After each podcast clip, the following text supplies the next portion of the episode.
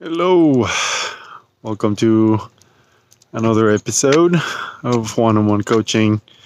And uh, today I'm walking the dog and pondering on this idea that I heard my mentor say once. He said, uh, I don't really have to do anything, I just have to welcome it.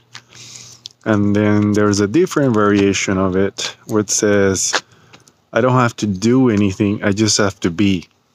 Be me. And I think about it because it it doesn't seem to be to make logical sense. It seems like we should be taking action in order to create things, and that's true. The sentence, the way I understand it, has to do with with our internal uh, self. It has to do with our internal way of being, our vibration, our mindset, our frequency, our harmony with who we are who we want to be, what we value, and things like that. But even at a more simplistic level, I am using my daughter, uh, my dog, as an example of the concept because it's very, very revealing and it's a very good learning process to see my baby just uh, interact with the world as if there's nothing to be worried about. There is no worry, there is no anger per se, there's no uh, planning, there are no fears necessarily happening. She just exists. She just enjoys being around. She pays attention. She's always in the moment. She's looking around. She thinks something's interesting, so she she looks at it. She interacts with it. Uh, if she's hungry, she starts crying or she starts licking things, and it's just very interesting to see them. Uh, I know you can argue that it's a baby so they're interacting at a very low level of awareness. They're just kind of like animals. They don't really have consciousness or whatever. Uh, but there's so much truth to it because it's you can see it in in, in my dog. I mean, he doesn't remember what I did to him yesterday or a few minutes ago. He just remembers that moment. He's at the, in that moment. He always welcomes me when I'm home.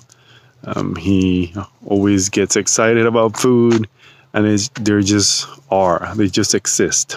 And I guess the key for that is that we need to be quiet enough, um, calm enough to be able to hear um, what we truly want. If you are a believer, I guess you can think about listening to God.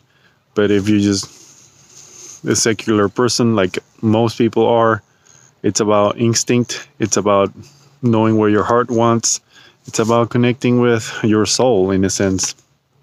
And uh, just allowing that voice to push you into action rather than to force things to happen with logic and plans.